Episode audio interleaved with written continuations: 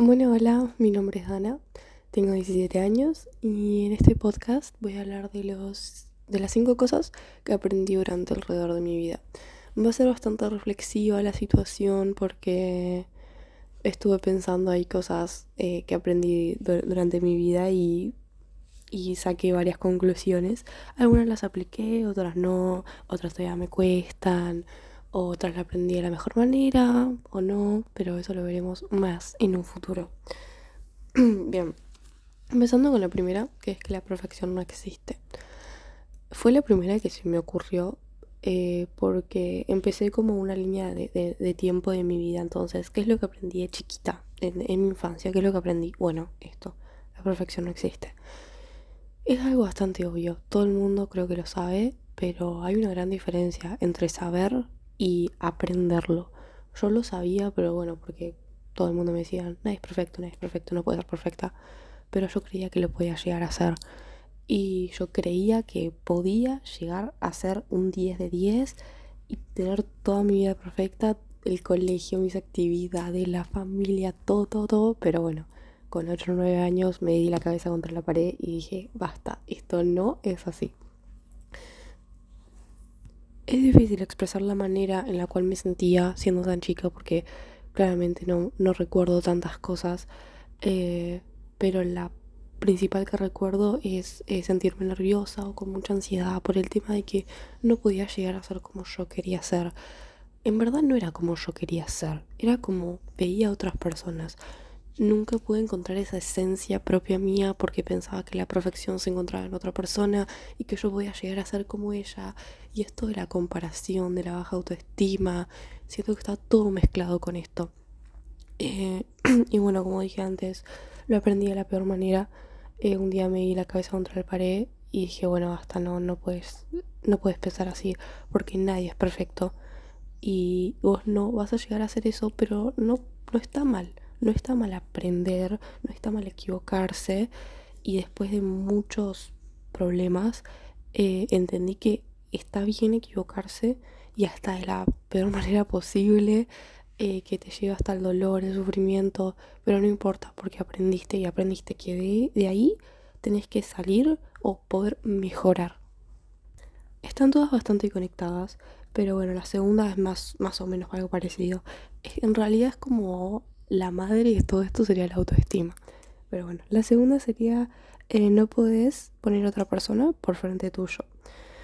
También lo aprendí de la peor manera posible. Eh, yo al no tener autoestima pensaba que, que, yo no era importante y que otra persona estaba por delante mío, ya sean amistades, amores de, de adolescente, familia. Toda persona que esté alrededor mío era más importante que yo y eso llegaba a tener una dependencia emocional, así esa persona no está, yo no estoy bien y fue bastante complicado, bastante complicado el entender que yo era, era la persona más importante para mí y que nadie me iba a poner en ese lugar si no era yo misma. Y si bien fue, fue difícil, pero aprendí. Y es de todas las cosas que, que voy a hablar de estas, eh, estos estas enseñanzas que me dio la vida, eh, de que todo por fin puedo aprender y si bien algunas las tengo que seguir aplicando, pero es mejorar en cada sentido. Y esto de que poner una persona por delante tuyo es de las situaciones más difíciles que viví. Años y meses pensando que una sola persona o varias eran más importantes que yo. Si esa persona no está, yo me muero.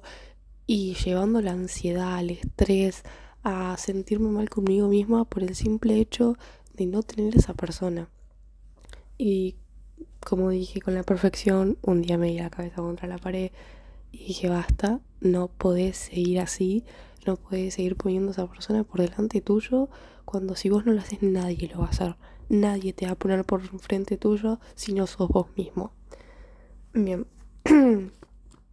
Esto llega a una tercera enseñanza, que es que las personas cambian. Eh, con respecto a la anterior, relacionada con esta, lo que me pasaba era que yo me rodeaba de muchas personas eh, malas, así para mi entorno, y pensaba que, que ellas eran mucho más importantes que yo. Y después de mucho tiempo esas personas cambiaron.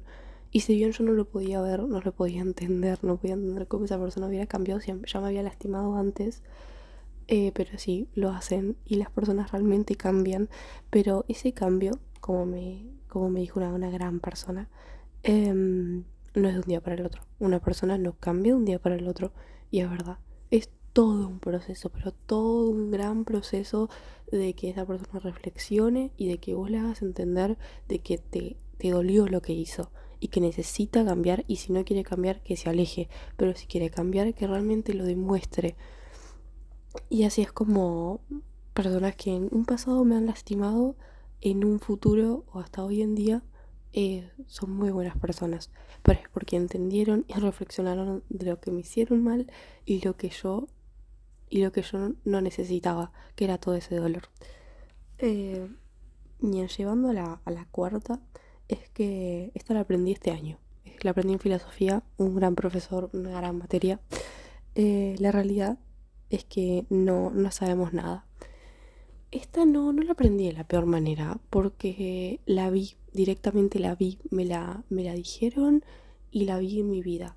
Empecé a pensar situaciones en las cuales yo pensaba que sabía algo y estaba pero 100% segura y en realidad yo no sabía nada.